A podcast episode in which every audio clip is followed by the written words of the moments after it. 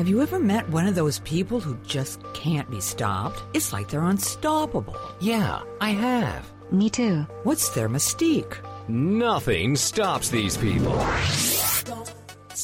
Welcome to Mission Unstoppable with Coach Frankie Picasso. You're about to meet some of the most amazing people. They've accomplished their goals despite insurmountable odds. They beat adversity, physical hardship, and traumatic events and emerged triumphantly. They're people just like you and me, and they're winners. Are you unstoppable? Here's Frankie to show you how. Well, hello there, and welcome to Mission Unstoppable. I am your host, Frankie Picasso, and today we are going on another mission, this time back in time to my favorite era, the 70s. Yeah, the ride might get a bit nostalgic for some, might get bumpy, and we might be jumping back and forth in time. So settle in, sit back, and I can guarantee it's going to be an unforgettable ride. My guest today is Dr. Glenn Berger, author of the extraordinary rock and roll epic Never Say No to a Rock Star. It's an autobiographical romp through his angst driven teenage years to now, starting uh, a magical, you know, it was starting in a magical time in history when the best music in the world was being recorded, according to me. Uh, some of it on 52nd Street at A&R Records, where Glenn, under the tutelage of the legendary Phil Ramone, uh, rose from tape schlepper to respected recording engineer, and he worked on and with some of the biggest stars of their times, like Mick Jagger, Sinatra, Dylan, Paul Simon, Judy Collins, Phoebe Snow, and Bob Fosse, to mention just a few names you might know. After 20 years in the music business, Glenn became a psychotherapist and currently practices in New York City and around the world via Skype. He's the inventor of a series of psychology iPhone apps called Shrinky, and he blogs about relationship success and creativity at his website, www.glennberger, that's two N's with a B-E-R-G-E-R dot net. And he is also the author of a children's book, Princess Shantuk and the Outside World. Excerpts from his memoirs have now been published in Esquire, Rolling Stone, and SOS Magazine. And today you get to hear him here with me on Mission Unstoppable. Welcome, Glenn, to the show. Thank you so much for having me, Frankie. It's great to be here. Oh, it's such it's such a pleasure. Uh, you know, I just have to say it's a fantastic book. I you know, I'm calling everybody, got to read this book. You got to read this book. It's so Thank great. so yeah, really, really well written, really well written and, and engaging. And it's kind of, it's always fun to look at somebody else's life. The book had another title. It had a working title. Yes. It was what was it? The Schlepper and the Star or something like The that. Schlepper and the Superstar. Yeah. And and so people, it was too Yiddishy or what was? Exactly. exactly. Yeah. Yeah. I don't know if you're a fan of Christopher Guest's movies, but uh, there's one movie about that. Where it's too Jewish. But yeah, the, the, the, thought was that uh, first that they, that people wouldn't know what a schlepper was, Uh-huh. which I do define in the book. Uh, I was I was uh, my first job at A&R Studios was schlepper. A&R had two studios, one at 52nd Street and 7th Avenue, and one at 48th between 8th and 9th in Manhattan. This was the Broadway district, and it was my job to push a hand truck full of audio tapes from one studio to the other. Uh, and and the name of that job was uh, schlepper, coming from to schlep, which is Yeah. to drag stuff. And you know, New York was dangerous at that time in the '70s. So a trip across Midtown with a hand truck could be uh, could be a dangerous thing. Uh, You never knew when you were going to get mugged or somebody was going to hit you over the head with an axe or something like that. So I that's where I got my my um, degree uh, from Screw University in the "Don't Screw with Me" class. so you're bigger, big. You know, come off with your big self, your little Oh, big yeah. self. Yeah, yeah, I love it. I love that voice that you had. redheaded kid, big self. Yeah. I know. I don't know. I mean, I when you describe yourself, and and you're quite handsome, but you describe yourself in the book, and and uh, you know, you have to think of Woody Allen. I mean, the little redheaded skinny guy, right? Like Yeah, yeah, yeah. with In curly fact, hair. Uh, when I was working with Bob Fosse on All That Jazz, which was an incredible experience, one of the most fun parts of that, let me see if I can turn that off. One of the most fun parts of that was um, going to a screening, an early screening of the movie, and I found myself in an elevator with Woody Allen, and actually, uh, uh, he looked nothing like me. No, was he with a prepubescent? exactly. He Yeah. was he was wearing a hat over his, you know, so you couldn't really see his face, and he was criticizing the film, which I didn't think was very nice. But uh, well, it's not great. fair. There's a lot of cris- criticisms going on in Indeed. your life during that time, for sure. That's that's pretty funny. I love it. Um, So you you somehow managed to get your way in. Actually i'm going to back up for a second because i'm going to i'm going to start at the back at the end of the book. The end of the book there's kind almost a throwaway. You're you're you're with milton brooks broadway max um, yeah. and and you're you know kvetching complaining throwing you know this line and he looks at you and says enjoy it kid. One day it's going to make a great book. Yeah. And at the time you kind of didn't understand it but you actually dedicated the book to him. Yeah. Why did you do that? Of everybody well you know, the, the thing is, is that of course the, the, the cover of the book I had to have the names of the superstars that I worked with Mick Jagger, Bob Dylan, Frank Sinatra. And certainly those experiences are unforgettable and I love talking about them.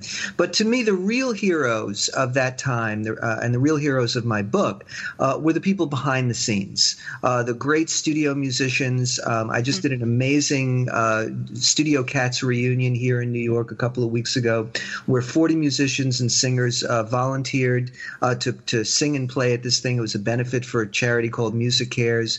Uh, we raised a bunch of money for them. Um, these are the people who who are egoless. Um, who who really devoted their lives to making some of the greatest music of our time, whose names you don't know about. Yeah. And, and Milton Brooks, to me, was the ultimate uh, example of this thing. Max was the most unlikely character that you would ever meet at a hip midtown recording studio. Every day he wore the same shiny black suit with dandruff on his shoulders. He had yellowing teeth and a yellowing shirt, a stained red tie, always carried an umbrella.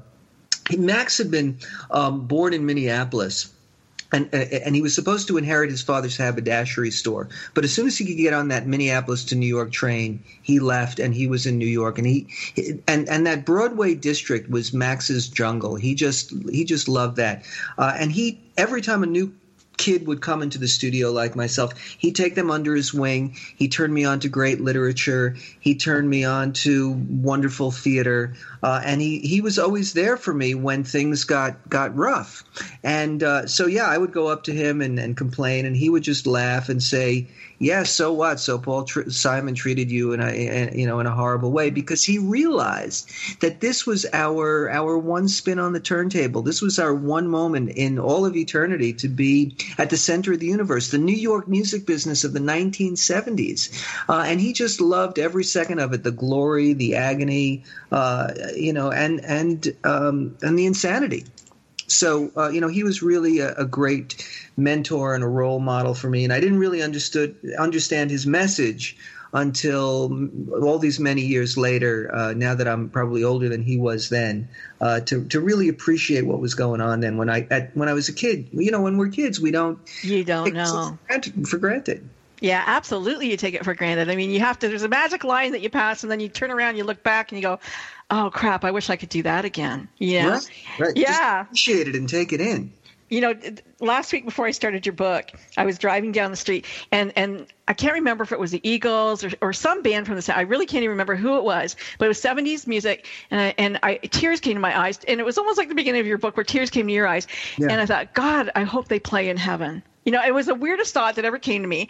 And but I thought, then it'll be okay. If they're in heaven, it'll be okay. You know? Right. it was like, there's, wow.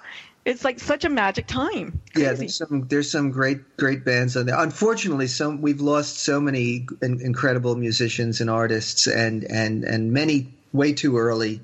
Uh, yeah. and, and one of the reasons that I wanted to write this book and also and have that great uh, reunion is because I wanted to do it before we, we all passed on. You know, I wanted yeah. to celebrate this moment in history. Uh, and and there was really nobody else who could tell who could tell the story, so I, I had to tell it. I love it. So, how did you get into this business? Now, I know that you know since I was nine years old, I wanted to be on the radio, and it, I didn't get on the radio until I was like fifty. But yeah. you, you, you know, you were like 17 years old, and and somehow a family friend or something got you into A and R. So, tell us the story how it all began. Yeah, well, well, it really began when I was about uh, uh, five or years old or something like that, and, and I had an older brother, and he brought home this this 45 RPM record, and we yeah, put it on our little phonograph, and, and it was "Land of a Thousand Dances" by uh, um, Wilson Pickett, mm-hmm. and um, I said I want to make one of those, mm-hmm. you know and uh, and actually many many years later, uh, Wilson Pickett recut that song, and I actually got to record that, so I got to fulfill that that dream. Oh, how fun! Uh, which was really an amazing experience. Um, but in any event, uh, yeah, I, I mentioned to my mom that I wanted to work in a recording studio, and she was kind of a stage door mom. And the next thing I knew, she had gotten me an internship at one of the world at the top jingle house, a, a place that made advertising music mm-hmm. at that time, and it was run by a sort of a, a musical mod squad. There was this black guy uh, named Bernie Drayton who was amazing, and the, the owner of the place was Herman Edel, and there was this woman Susan Hamilton, uh, a pioneer in the business, uh, genius, had incredible ears. She could listen to a 60 piece orchestra and know that the second oboe player was, you know, uh, playing the wrong note in the 42nd measure. She just had those kinds yeah, of incredible. very strong, uh, pioneering woman. There were very few women in the business at that time. And she was a great leader. Uh, and she saw something in me. I walked her dog every day. That's that that that was my main job. And she got me the internship uh, at A&R Studios.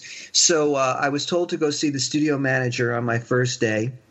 And uh, so I walk in, very intimidated by the whole thing, and I go into the main office, and the, the studio manager comes up to me and he sticks his nose in my face. He had a big Italian nose to, to match my big Jewish one, and he said, Two rules. Rule number one you keep your mouth shut. You got it? Now I didn't know what to say at that point, right? then he said, Rule number two anything that anybody asks, your only answer is yes. Do you have that one? I now at least I knew what to answer, and I said yes. So there were a couple of assistant engineers sitting around the office, uh, and and he said, "Well, go figure out what to do with this kid." So the first thing they did was they took me into uh, into into the studio at the far end of the hall, a beautiful studio, Studio A1, a legendary room where so many hit records were made.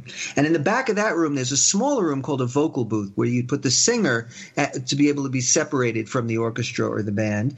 And then one of them pulled out uh, a little piece of paper and uh, unfolded it, and another one took a spoon off from around his neck um, and they started passing around the spoon and putting it in the white powder on the paper, and then offered me some. And I had just been instructed that no matter what anybody asks, my only answer is yes. Right. So the next thing I knew, at 17 years of age, I did cocaine for the first time. So that was the third thing I learned in the studio on the first day. Then we I got are going to go to a commercial break very shortly. and what a perfect place to end as you go down the rabbit hole into the right. world of recorded music. Don't go away. We're coming right back with Dr. Glenn Berger. Uh, no more cocaine. We'll finish that story. yeah, we'll finish that story when we come right back. That's right. Don't stop listening. Mission Unstoppable with Coach Frankie Picasso will continue right after these messages. Stop. Secret Cuisines and Sacred Rituals is a quest, a place, and a feast. Join host Vilasi Venkatachalam every week to explore myths, mystique, old medicine, and brilliant modern solutions through a dazzling kaleidoscope of cuisines, cultures, and cures. This is the place where tribes gather, strangers and familiars, to be memory keepers and makers of our evolving, enduring, evergreen, spoken legacy of wisdom and ingenuity. In Velasi's words, when we do old things in new ways and new things in old ways, we paint with an inspired palette, weave our own healing traditions, and become our own guru. Velasi is a troubadour of secret cuisines and sacred rituals. She collects stories of wisdom, ingenuity, and grit. She believes wellness and transformation happen when you stand at the threshold of delight and discovery. She displays her hidden penchant for drama when she leads the safari at the supper club. Her favorite pastime is to extol the marvels of cuisines, cultures, and cures. To her audience in workplaces, seminars, and salons, her mantra is be your own guru. She is a biochemist, botanist, and alchemist who likes to churn delightful, useful things from a brew of art and science, ancient and evolving, old medicine and new cures. Join Velasi every Friday at 11 a.m. Eastern Standard Time, only here on the Woohoo Radio Network. It's the Fitness Minute with fitness expert Annette Hammond. Low fat foods can be healthy or unhealthy, depending on what you choose to eat. Whole foods like vegetables, fruit, beans, rice, and potatoes are all low fat and good for you. Processed low fat foods are a different story. Eat this, not that says that the term low fat is synonymous with loaded with salt and cheap carbohydrates. Many times when the fat is taken out, it is replaced by unhealthy ingredients that are not good for you. The New England Journal of Medicine found that over a two year span, people on low carb diets lost 62% more body weight than those on low fat diets. It's always important to keep your fats low while choosing good, healthy foods to eat. For the Fitness Minute, I'm Annette Hammond. If you're a fan of Fitness Minute, like us on Facebook at Fitness Minute with Annette Hammond.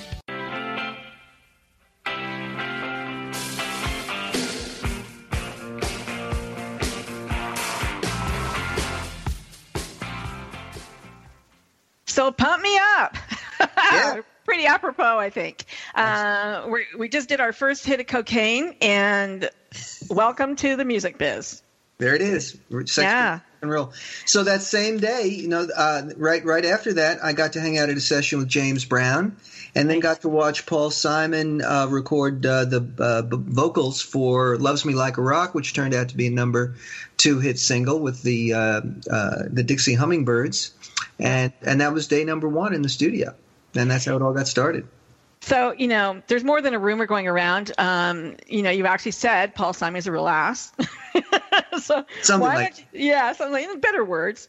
Um, is it Napoleonic complex? Is it, you know, just that he's such a genius and he he's, doesn't have an emotional state? I mean, you're a doctor now. Look back and w- what was it? Or he's just an yeah, yeah. So, so first of all, I, I have to say that that Paul Simon is an extraordinary artist, and he obviously made uh, amazing contributions to our culture. And there are Paul Simon songs that are eternal, um, Oh, yeah. and they're beloved, and and so many people love him. And I, I hate to to bring down people's idols. Actually, it wasn't me who said it. I'm just corroborating what other people uh, have said. There was a guy from Los Lobos. I, I, I don't think I should say the words that he No. used the radio. But uh, yeah, so there so there were lots of folks who, who said this about Paul, and and I do. Uh, there is something uh, a psychological term called cathexis, which is where all of your sort of psychological energy goes, and I think that Paul was so focused on his art that people really faded into the background, um, and they didn't really have much of an existence. We were all instrumental. I would often feel like a well-trained monkey uh, working with Paul, and I just pushed the buttons for him. But he also had a had a, a kind of a he had kind of a, a mean streak. I was hanging out with somebody else who'd worked with him, and he, he had a way of, of sort of jabbing you and, and not you wouldn't realize it till you woke up at you know three o'clock in the morning and would say, "Ouch, that that that really hurts." So, but the you know the story that I uh, and there are many many stories that I can't tell because I'm sworn to secrecy about them. Uh, but the one that that kind of shows just his sort of lack of, of sensitivity was uh, years later in, in, in the end of the 70s when I had already become a, a senior mixer I was working with uh, Karen Carpenter who was doing her solo album uh, at the studio at the time. And my mentor Phil Ramone was producing her. And she was terribly anorexic. She she probably weighed 85 It must have been hard to look at her. I, it's hard for me to look at her pictures. it was, it was, and she was clearly. We all knew how much emotional pain she Yeah. was in, and our assistant would try to get her to just eat a banana or an apple so she could sing. When she opened up her, up her mouth and sang, it was, it was incredible. It, she, it was really sang like an angel. She had the most extraordinary voice. But this was the first time that she had been away from her brother Richard.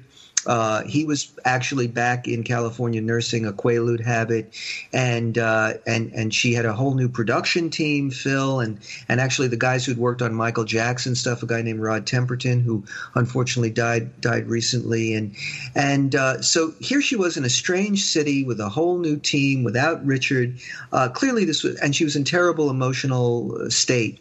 And Paul came in while we were recording the album, and I don't think Paul knew her that well, uh, and he asked to listen to some tracks. He was always around the studio because he recorded there, and we pl- I played him a couple of songs. And when it was done, he said, "Karen, this stuff is awful. This is terrible. You're making a big mistake. You shouldn't be doing this." I could see her shrink before my eyes. Oh, now no. maybe he was right musically. Was he right? Was he right musically? Some people would say so. Other Yeah. people would disagree with it. But even if he even if he was right musically, Yeah. In terms of the humanity of the situation, in terms of, Yeah. of, of a sensitivity to somebody who was clearly in a, in a bad state, there could have been a lot better ways to communicate that message. Um, so Absolutely. I mean, it does set him up to be, you know, an insensitive goon. And I just wonder, though, at, at his um, indiscretion just because he's so like like you talk about the 20 hour days the retakes and the retakes the minutia of of you know just that one little note a half a second quarter second whatever we have to do the whole thing over again like right. that's where his head goes and yes. and so somebody who was like that that kind of personality manic almost manic really um uh you know personality yeah. maybe he doesn't have an emotional state Maybe in his it's just music. Uh, no, you know, like yeah, yeah, yeah. In fairness, I, I, just want to be fair, kind of. I would say that that that it, if something was able to penetrate to him where he actually felt something, it must be really good. I think that was one of the ways he would make really good records because he was he was so sort of dead inside mm-hmm. that to move him, uh, you knew it really had to be had to be good. And and he uh, he also did have that ear. He he he had a vision. So uh, unless something lived up to that vision, it was just it was just rejected. And uh, great for his own art, but not great for the people that uh, were around him. And it's interesting, like you said in the book, that you know Phil was really good at picking hits. Um, uh, you know, during his time, and and was it was it when Phoebe Snow came in and did Poetry Man? Did did you guys not think that that was going to be a hit song? Not at all. You know, she was an unknown artist. Uh, she had very sh- small following. She was not the most attractive person, and the, she was on Shelter Records, which was a label that was going under. And as you probably know, at that point, uh, to have a hit record, you had to have a lot of money because you had to do a lot of payola. Mm-hmm. You had to mm-hmm. pay the the radio stations uh, uh, money to play your record, and there was no money for that. So I was convinced this record was going right into the dollar ninety nine bin. It was going to go, uh, and nobody was going to hear it. Uh, and and then it proved that quality really does sometimes cut through. Uh, and she just really touched something for a lot of people. Uh, and and that song "Poetry Man," which was so beautifully uh, produced and sung and written, uh, became uh, just became a magical hit for Phoebe. And uh, you know, if you touch one of those things once in life, you're you're very fortunate. She really channeled that and and she had an amazing voice. I think Phil must have known because he took that job on, and he I don't think he would have done it if, if he didn't think that she had that potential. But um, you know, he was he, he, we we never talked about that kind of thing in the studio. Yeah, he's so con- more concerned about doing something of quality that that um, uh, it was more sort of a nerve wracking thing than a celebratory. Oh, this is going to be a hit. We know this is going to be a hit. It was more like, huh? Do you think we should do it one more time? Yeah, you know, she it reminded me kind of, of of Jann Arden when she did it at 17, and Jann tells a story about she went to Los Angeles and you know she could have had a huge career, and as producer said, you're 30 pounds away from being a star. Right. Right. Yeah, I mean, it, it, you can't talk like that to women. It just hits them, right? Like it's just like, ah. Oh, oh, yeah, it was a brutal, especially at that. I mean, we're unfortunately, I think we're seeing a return to that in our current culture, which is really unfortunate. Mm-hmm. But it was a very, it, it was a tough time. Uh, very, you know, a lot of, a lot of macho behavior going on and and and it wasn't easy for for so many artists. And we see that unfortunately with somebody like Karen Carpenter or Amy Winehouse or or all the many uh, incredible artists who who have uh, self-destructed uh, in part because of the pressures uh, of the business and the demands of uh, the people who run it to just keep these people going. Now, Phoebe, you know, she had a, a child who was severely brain damaged, yeah. and she decided to move away from the business to take care of her child. That that was more important to her, uh, and I, I don't think she ever regretted that decision. Yeah, I don't. It's it's hard not to. You know, it would be hard to regret it, really, because when yep. you're mom, sometimes it, that that's everything. You know, but it, it's almost like you know, it makes me think of. Um, uh, Cat Stevens, you know, when he gave it all up for, yeah. You know, when he became Yusuf and, and he gave up all that music. And then I guess later on in, in life and his father-in-law kind of relented and said, yeah, you can play music. I mean, it was all there. It all came back. He's beautiful. The world really missed out on a lot of music from him. Yeah, uh, it's sad, you know, right. that somebody would take your talent because that's that's everything. And like you said, you only get to do this once, and you gotta you gotta ride that ride that train. And you did. Like you started as that schlepper and you learned everything. You, you know, soaked it all up like the young sponge that you were. Uh, were did you know where you were going? Did you know what you really wanted? What was the ultimate for you? Well, you know, each each stage had the next rung on the ladder. So when I was the schlepper, what I wanted to do was be the assistant engineer. Uh, that was the next rung up on, on the ladder. And I, I was, I, I, when I was the, the schlepper, I had to stay in the tape library, which was in the basement of the building on 52nd Street and 7th Avenue. If you look at the cover of Billy Joel's album 52nd Street, you see what the entrance looked like. It looked like a, a place where a homeless person would like to take a nap. uh, and to get down to the basement, I had to walk down this this slippery, oily staircase that was fetid from the rancid French fry oil from the coffee shop on the corner. And I would just sit in that smelly basement dreaming of taking the freight elevator up the seven stories to where the studios were. So I would I would get to the studio before everybody else and follow the assistants around and leave after everybody else and sneak in on the weekends and steal tape to record whoever I could just to get my chops together. And every once in a while when there was no assistant available, they'd finally let me kind of cover a session. I'd always screw something up. And as I said, the guys were pretty rough. The, the, the big engineers were tough, and they would just yell at me and abuse me horribly. Now, Phil Ramone, this guy that we mentioned, he was the R of A&R. He was a, a, a lifetime achievement Grammy Award winning producer engineer, uh, most famous for his work with Billy Joel, but worked with Paul Simon, Barbra Streisand, Ray Charles. Uh, the last stuff that he did was with Tony Bennett. You know, legendary guy uh, who also unfortunately died a few years ago. Yeah. Now, he was the alpha of the studio, and and he had his one hand picked personal assistant that only he would work with, and and he, and if all the other engineers were rough. They were nothing compared to Phil and his reputation, where he would was known to eat assistants for breakfast, lunch, and dinner. So I didn't want to work with him. That was not an aspiration, but because that was too scary, especially since I was always screwing something up. But a day came where I got a, I got a call from the studio manager, and he said to me, "It's going to be all right." I said, "Well, what what what, what what's wrong?" he said, uh, "You have to cover a session with Phil Ramone." I said, "I can't do that. I'm not ready for that." He's, There's nobody else around. I said, "What about his assistant?" He said, "Don't even ask." So I ended up having to do this session with Phil. It was a demo for Lucy Simon, Carly's sister. Carly was there. She was so so beautiful. And somehow I was I was so amped up that I didn't screw one thing up for the entire session. And it ended. But the session ended. Everybody was smiling. Phil never yelled at me. I, I couldn't believe it. I was just so happy it was over. All I wanted to do was go back to my hidey hole in the basement and and never leave. And the next day, I got a phone call from the studio manager where he, this was my, I thought my daily dose of humiliations was about to begin. He says, Get up here, pal. I go up to the main I got to stop you. I got to stop you. You're going to a break. Don't go away. You're going to run and hear the end of this Rest the story. Don't stop listening. Mission Unstoppable with Coach Frankie Picasso will continue right after these messages. Stop. The League of Women Voters reminds you that on Election Day, we are all equal. Please join your friends and neighbors by registering to vote and going to the polls November 8th. Visit www.vote411.org to find out who will be on your ballot and how the voting process works in your community. This election is about our future, and we all need to weigh in.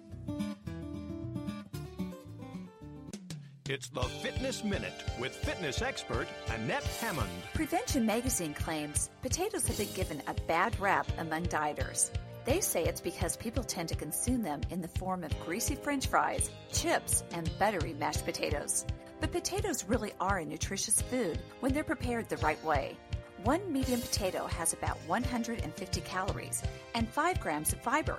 It also packs nearly 20% of your daily quota for heart healthy potassium. So bake, roast, steam, or boil potatoes and don't lather them up with butter and excessive sour cream or mayonnaise. Skip the fried versions of potato chips and fries. For an even healthier version, choose sweet potatoes that are rich in vitamin A. Not only do they taste delicious, they can also help lower blood pressure naturally. I'm Annette Hammond. If you're a fan of Fitness Minute, like us on Facebook at Fitness Minute with Annette Hammond.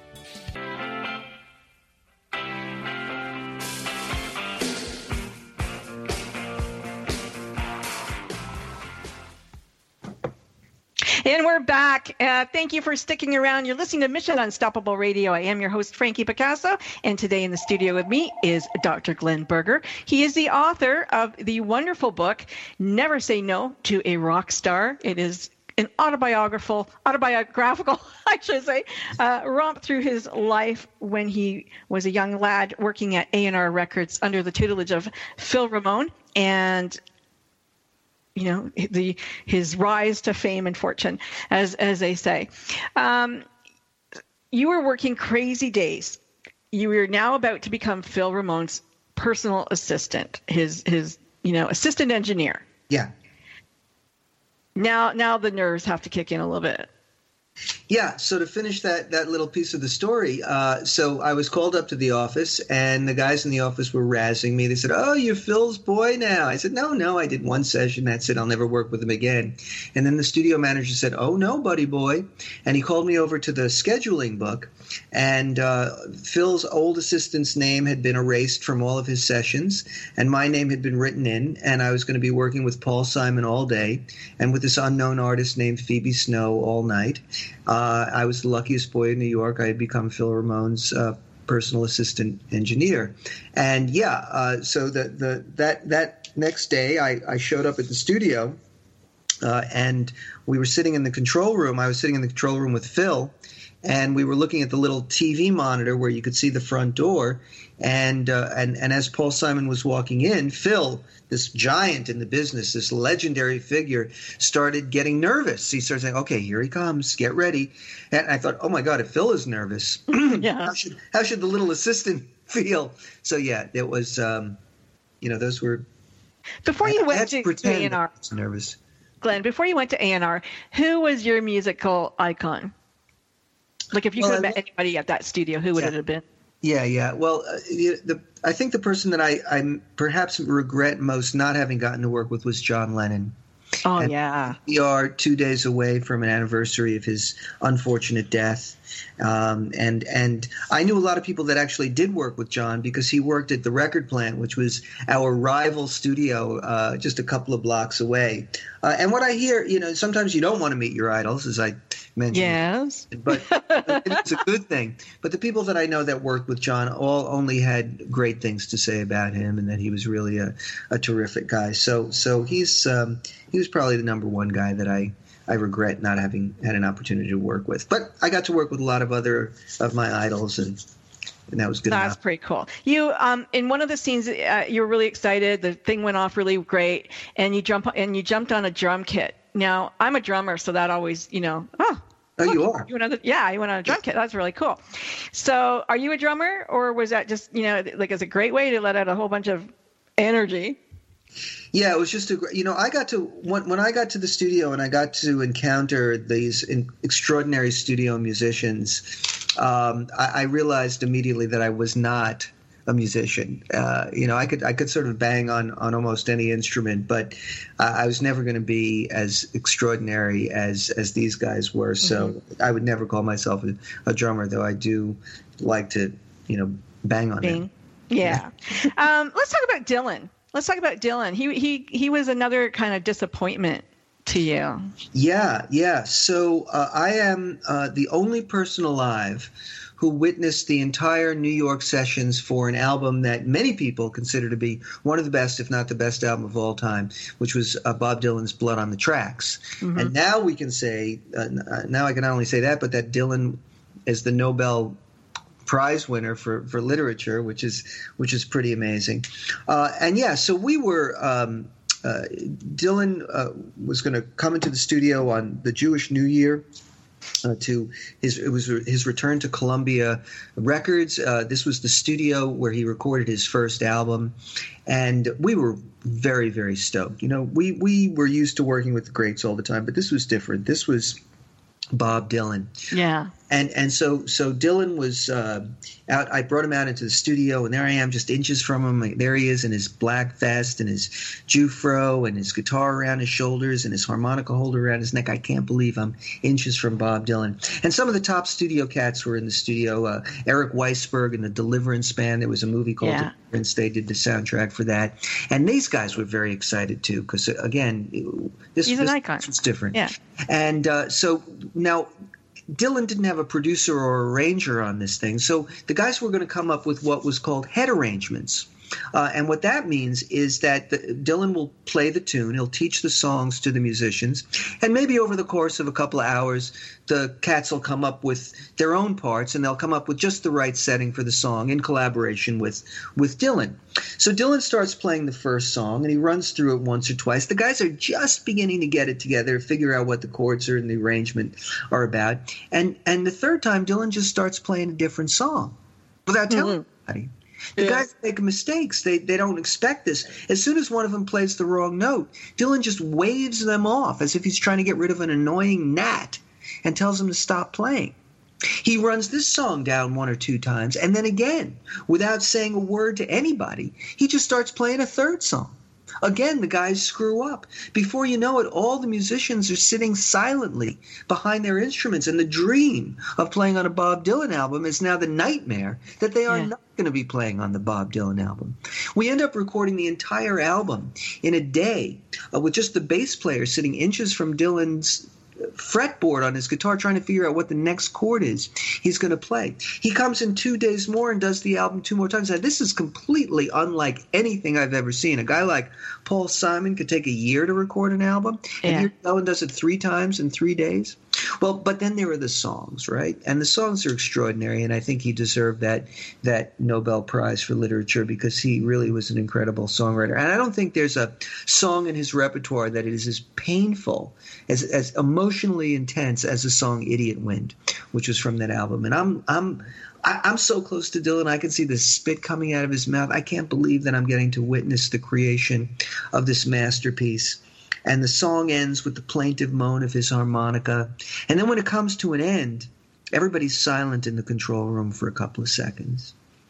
And then he turns to us in the control room and with this sarcastic snarl says, Was that sincere enough? what?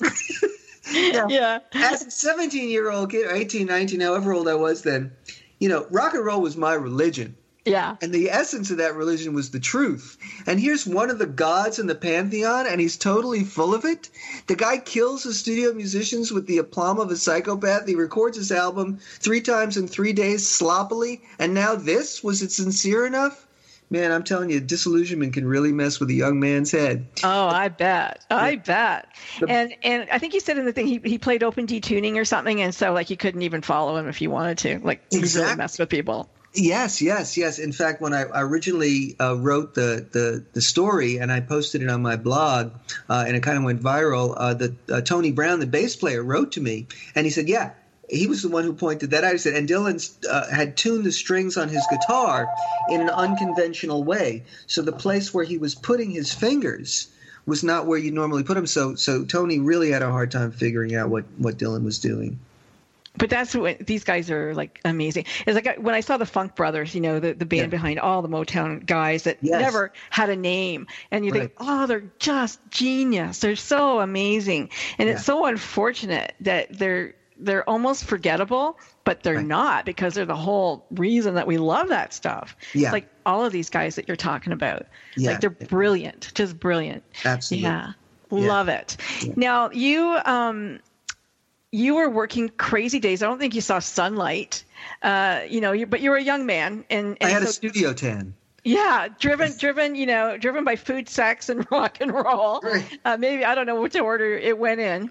Um, but you mentioned a couple of girls Yeah. in the book. Ivy was one. yes. Uh, the, what you don't mention though is the transition really from, you know, being an engineer. And I want to go back. We're going to go back to talking about, you know, the kudo or, or the big culmination of the engineer job with Fosse and stuff, Yeah. um, to becoming a psychotherapist. Like, Yeah. where did that come from? Yeah. Well, um, first of all, I always when I started, I saw one generation sort of leaving the studio and the next one coming up, and I told myself that I would I would know when it was the right time to hang up my spikes. Uh, and I had done uh, pretty much uh, more than I ever expected to do in the music business, and got to have such extraordinary experiences. The business really changed so dramatically. Um, where uh, by the time I was finishing up when I was in my my mid 30s, uh, it was me and one guy behind a laptop. And the thing that I mm. really loved about the studio was this community of, of people. And, and when you talk about listening to those songs on the radio and and, and tearing up, uh, that came from people playing together. Uh, yeah. and, and, you just can't get that feel any other uh, way. And and that that was the part that I really loved. And and because of technology and budgetary reasons, that just wasn't happening in the same way anymore. So so my interest waned, and I'd always had an interest in in um, in, in the world of the mind. But I had this I had this um, I, I was about I was at my 37th birthday actually, and and um, and I was complaining, I was moaning and groaning. What should I do with my life? I was feeling lost. I couldn't get out of the music thing, but I didn't know what I should go into. And and there was a woman there at, at this little birthday gathering who had a migraine headache. She was passed out on the table, and she she lifted up her head and she said, "Go to Ellis Island." Now I don't know if you've been to Ellis Island or you know. Yeah, what, my grandparents came through there. Grandparents, exactly, and so did mine. So yeah. Ellis Island is the island in New York where so many immigrants came. Where were your Where was your family from? They were from. Uh, my my grandfather was from the Russian Polish. Yeah. Pale, you know that. Me too where the borders would go back and forth, right? Yeah. And uh, so I took it as a sign. You understand the story exactly if you had grandparents who came from there. And I got on the boat. It was a beautiful October day. That's when my birthday is. And and I and I imagine that I saw the island of Manhattan as my grandfather did when he came here at 16 years of age in 1906 without a penny in his pocket. And something started to break inside of me and I got out to the island and I heard folk songs that my mom used to sing to me. And, and, and when you go out to the seawall, all the names of the immigrants. Have you been out there? I haven't been out there. No. You got, you gotta go. I got to do that. Yeah. yeah. Because the names of all of the immigrants are etched on that seawall, and you'll find your grandparents' names. And so I found my grandfather's name, or somebody that had the same name that he yeah. did. And, and I said to my ancestor, um, What should I do with my life? What should I do? And like Jewish grandfathers have been telling their grandchildren since the dawn of time, he said, go back to school. now, I said, I can't go to school. I don't have the time. I don't have the money. I like fancy suits. I got, you know, I got things yeah. to do. I got people to meet. He said, if I came here, uh, you know, across an ocean without a penny in my pocket, what did I do that for? And he said, I knew I was never going to make it. This is all in my mind. I'm hearing this. Yeah, of course. I came for the promise of my grandchildren, for you. So don't tell me that you can't find the time and you can't find the money. I couldn't argue with that. Uh, next thing I knew, I was back on the island of Manhattan. That was October, and in January, I was in school uh, studying psychology, and uh, I'm fueled by that energy to this day, uh, 20 years later. Wow. We're going to go to a commercial break, but when we come back, talking about great suits, I want to talk about Bernie Taupin and, and the white jacket of Elton John's that he gave you. we'll be right back. Don't go anywhere. That's right. Don't stop listening. Mission Unstoppable with Coach Frankie Picasso will continue right after these messages. Stop. In today's business world, a helping hand or idea that doesn't come with an invoice is a treasured find. And if that happens to you, then you need to pay it forward to keep other entrepreneurs from making mistakes or getting a raw deal. It's called Paying It Forward with Josephine Girassi, Wednesday mornings at 10, 9 a.m. Central. Josephine is going to have the guests describe their accomplishments, the lessons they've learned, both good and bad, and then sharing those pieces of knowledge as we create a movement of paying it forward. For more information about Josephine, her business, and background, you can go to mymomknowsbest.com. Josephine Girassi has always been a problem solver. She saw this need and has turned it into a movement. It's paying it forward with tips, tools, and advice and hard lessons learned. These pieces of knowledge can make a huge difference for you, your business, and others. So join us for Paying It Forward with Josephine Girassi, Wednesday mornings at 10 a.m., 9 a.m. Central on TogiNet.com. This is the TogiNet Radio Network, radio with a cutting edge. It's Marching Network. Have you seen the video of the little seal that jumped into the back of a boat to escape being eaten by killer whales? A family was whale watching near Vancouver Island, British Columbia, when they noticed a pod of orcas swimming around their boat. All of a sudden, a harbor seal swam up to the stern of their boat and jumped in with the orcas hot on his tail. When a whale leaps out of the water, exposing most of its body, it's called breaching. There are 32 different species of seals distributed throughout the world and are found from polar to tropical waters. The largest concentrations of seals in the U.S. are in California and New England. Everyone who has seen the video agrees this was one lucky seal. What's another word for the fear of the sea? Thalassophobia. It's words you never I'm Carolyn Davidson, and you can have fun challenging your words you never heard vocabulary with my free app, Too Funny for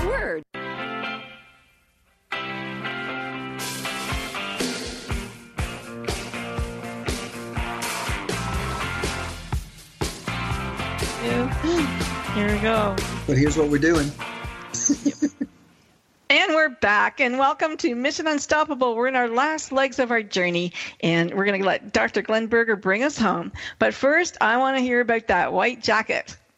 Well, it was actually a white jumpsuit. You know, this was, oh, this was jumpsuit. little- Love it. Yeah, a jumpsuit. It was uh, so. better. Uh, yeah, I did get to work with Bernie Taupin, who was the lyricist for uh, all of Elton John, many of Elton John's hits, and all of his early early hits. And we were working on a uh, a demo for an artist that he was producing. It was actually the night of the uh, Academy Awards when Rocky won uh, for Best Picture. Everybody was very excited about that. Uh, and as a a parting gift for having worked with him, Bernie gave me a white jumpsuit from Elton John's 1974 tour uh, which I then wore, I think, probably every day for the next I love it. nine months or so until it finally fell apart. And uh, I, I wish I had that that jumpsuit to this day. And it was, um, yeah, it's Okay, embarrassing to say that we wore jumpsuits in those. In We did. but- yeah. Yeah. Leisure suits and jumpsuits. But okay, there's a couple stories that we have to make sure that we get in. First of all, you had your hands on Bette Midler's boobies. I did indeed. You. You're giving away the punchline. well, you know, not really, because, you know, All right, so here's the lead up to that story. So yeah, so I was a, uh, shall we say, a cocky little uh, assistant engineer. I don't know what got into me. I had to deliver a tape copy, a cassette. Remember cassettes? I had to deliver a cassette to Bette Midler. We were working. I was working with Bette on on uh, uh, one of her records. I think the third record, and um, she lived down in Greenwich Village at the time, uh, the hip neighborhood of New York. And and so I called her up to see when I could come deliver the tape. And something possessed me when I made this phone call to ask her if she wanted to go out on a date, and she said yes. Now, I think she was about eight or nine years older than me at the time, but I didn't think about these things. And so I went down to the village and found her, found her apartment in those tangled streets. And she was very charming and she's very funny and she's very intelligent. And she said, uh, and, and, and we talked about David Bowie, who she had just met, and she thought he was very charming. And we were having a good time. She said, You want to go out to get some dinner? I said, Sure. Uh, so she took me to uh, a restaurant called uh, Alfredo's. Fettuccine Alfredo was all the rage at that time, which was, you know, a, an Italian dish that had cheese, cheese, and more cheese. and lots of cream. and a lot of cream, cream and cheese. And uh, of course, I walk in the restaurant; it's packed. It's the it's the hip restaurant of the day, and I just get ignored by the maitre d'. But then they see Miss Midler, and the C parts yeah. saunters in with those famous breasts stick and so we get a table and i am so far out of my depth i can i can barely breathe i am just following her lead she says do you want to have some chablis i don't know what that is i say yes because i've been instructed whatever you You always say yes. yes so i figured out that was white wine uh, you know, I had to eat an artichoke, which I had no idea how to do. Somehow, I survived. I survived the meal.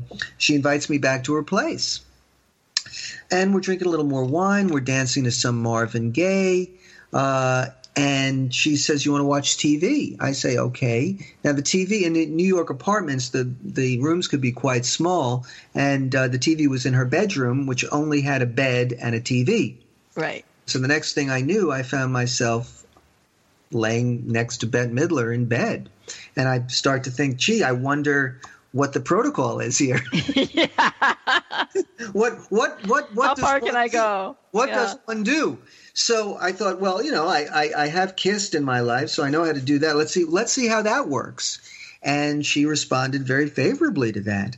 Um, and so, okay, well, now what do I do now? And then I realized, uh, if anybody is familiar with Bette Midler, uh, the Divine Miss M, she was quite famous for for her for her boobies as you call them and i thought well i might you know let's just see what happens if i if i touch them and uh, and she didn't seem to to to be opposed to that either. But then a picture of my mentor Phil Ramone came into my head because he always said, you know, don't mess with the artists. So now I, I had conflicting impulses.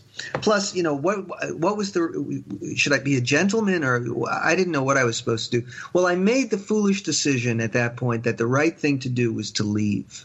And let me tell you something: hell hath no wrath like a that was pissed. But now I don't. We were nice to you. Gosh. I was, you know, I didn't realize that I was really just the boy toy of the night. I was just the roadie for that for that one minute, yeah. there to, to to fulfill a purpose. But you know, I thought maybe this was the beginning of a relationship. And it really seemed like your purpose through all the book. I mean, you know, uh, saw yeah. girl, yeah, you know, have cock will follow. So right, right. so you know that, and it was. But once I had committed myself, and I, I, I couldn't get out of it. I though I regretted it. But you know, the thing is, is that I, I the thing that I really regret is that we didn't remain friends because she was yeah. a cool person, and and she does seem like a nice person, and it really makes a better story that I didn't actually follow through on. Probably, yeah, I think so. Yeah. Um, Phil, Collins Phil yelled at me the next day anyway. He, and I had to tell him what happened, and he he hands off the merchandise. Yeah. I want to make sure that we get it in. Judy Collins wrote the foreword. Um, yes. Lovely, lovely lady, lovely singer. Yeah. Um, how did you have this special relationship? Judy, I was so fortunate to work on the Judith album. Uh, Send in the Clowns is from that mm-hmm. record. Uh, Arif Mardin was the producer who was one of the greatest producers of all time. He uh, the last thing that Arif produced was uh, Norah Jones' first album. I just love her so much. A phenomenal hit, and he worked with so many great artists: Aretha Franklin, the Bee Gees, um, the Young Rascals. Uh, so many, so many wonderful records, and and he produced that record uh, and did a masterful job. And and Judy was just I was the assistant engineer, and Judy would uh, come into the control room uh, to listen back to a take, and she would turn to me with those beautiful blue eyes that uh, Stephen Stills wrote about in Sweet uh, Judy Blue yeah. Eyes, um, and and sensitively say, Glenn, what do you think? You know, and, and, nobody ever asked me what I thought. I was I was the guy who ordered the sandwiches, you know. Uh, but she and and it really uh, did a lot to develop my own uh, sense of taste Mm-hmm. Uh, and to, to really begin to listen in a particular way, you know, because when she asked the question, I actually had to have an opinion about it. Uh, and uh, and so she was so generous in that way in terms of including me. She was one of the first people, maybe the first artist, to give me an opportunity to engineer uh, one of her records. I did a. I started out by doing a retrospective album of hers, uh, and got to hear all of her music. Uh, an album called "So Very Early in the Spring," uh, and and that was an amazing opportunity to hear all of her her great music. And she, un, unlike uh, some of the artists that I worked with, like Paul, she was so generous of spirit uh, and so kind to all of us in the studio and had such impeccable taste. I mean, the team that she put together for that record and the songs that she chose and, and just the quality of the musicianship. And, and, and she's, if you listen to her records that she's making today, her records are as, are as wonderful today as they've ever been. Her voice sounds better than ever. I really, in fact, recommend that you listen to her latest record, which is uh, an album of duets uh, that that is just it's just stirring how beautiful and moving that is. So I, I just feel so for and she's always we've always kept in touch and um, oh that's nice. So fortunate that that she uh, that I was there for that and that she's been so generous to write the forward for the book and and she's just a great supportive it's great to hear that that you know um, you could still go and, and see somebody like her and have a wonderful experience. Just last night, somebody was telling me about they had just seen Dylan and wish they hadn't. right. yeah. She's really kept her voice. Yeah, know? that happened to me with Dan Hill. I, oh, thank God he had a really great female singer with him because right. it would have been very disappointing. It's right. sad, but you know we all grow old. What can we say, Indeed. right? Well, but you know what? Fade. Some of us prove that um, you, you, know you you can keep going on and and uh, and and do great work into into your latter years. Uh, I don't know if you heard the new Rolling Stones record. You're playing, yeah, but yeah. I, it's fantastic. I think it's great. Hey, you know what? They, you, let's tell your Jagger story because we're almost out of time. How, I don't know how much time we have, but we're almost out of time. Let's hear that. But I do want to make sure that four minutes, fantastic. Um, Glenn's book is again, it's called "Never Say No to a Rock Star." In the studio with Dylan Sinatra, Jagger, and more. Dr. Glenn Berger is his name, and you can get this on Amazon, in Barnes and Noble. Uh, everywhere books are sold, I would imagine. Exactly. Go so yeah, so when people ask what the most exciting moment I had in the studio, I would have to say it was working with Mick Jagger. In the in the early 70s, the Stones recorded a couple of concerts in Brussels. Uh, and many people will say that that was the Stones at their peak. Mick Taylor was still playing guitar with them. Keith hadn't fallen into the worst of his heroin addiction. Um, but Mick didn't think that these recordings were good enough for a live album. And there was a radio show at the time called the King Biscuit Flower Hour that mm-hmm. broadcast live performances of the great acts of the day. Uh, so Mick came into our studio to supervise a remix of these live tapes for that radio show. Uh, and Mick was as charming as Dylan was weird. I mean, he was just so beautiful. And you know, we would always judge these folks by how they treated the person at the bottom of the totem pole. And he was very, very sweet to me. He called me Ginger because I had long red hair. Uh, come up to me and he'd box with me and tousle my hair, and I would basically die in ascent to Nirvana because I was yeah. a Rolling Stones fan. He very, very charming. So Saturday morning comes, and I'm the first person in the studio to set up because that was my job. And the next person to arrive was Mick. We have a very terrific conversation. And then he says, "Well, what's the next song that that we're going to be mixing?" So I tried to do the hottest mix that I could of the thing that we were going to be doing next. And he said, "You know, I really don't like my lead vocal on that thing. So why don't you go set up a microphone like I'd use on stage, mic called an SM57, out in the studio. I'll hold two minutes, Glenn." And I'll yeah, I'm, I'm there, and okay. uh, and and um, and I'm going to re-sing that song. So I set it up and I went back in the control room, hit the record button, and Mick Jagger sang Honky Tonk Women just for me. Woo. That was a peak moment. Yeah. And then in the book. And at the end of it, he said, That one's for you, Ginger. Love that. Love it. That's so great. And then, you know, in the book, you, you bring in your wife, your now wife. Um, is it Sharon O'Connor? Yes. burger. Yes. And and you're sitting in a diner waiting for your son to be born and or pick him up, I guess, from the hospital and uh Honky Tonk Woman's playing on playing on the uh, the radio there for you.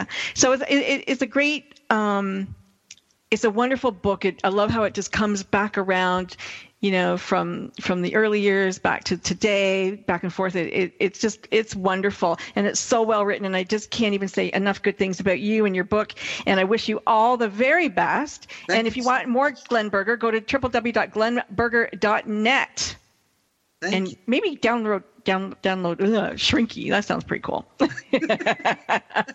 Thank you for being my guest today, Glenn. Oh, it was Appreciate having you on the show. Thank you so much for having me. This has been a lot of fun. Yeah, you're a lot of fun to have, and I, I'm sure that um, you're gonna be very, very successful, and probably a wonderful shrink, don't you think, uh, Karina? I think so. Listen, um, we'll be back next week, and that's our last week before holiday break. So make sure you tune in. We want to say goodbye and happy holidays to you.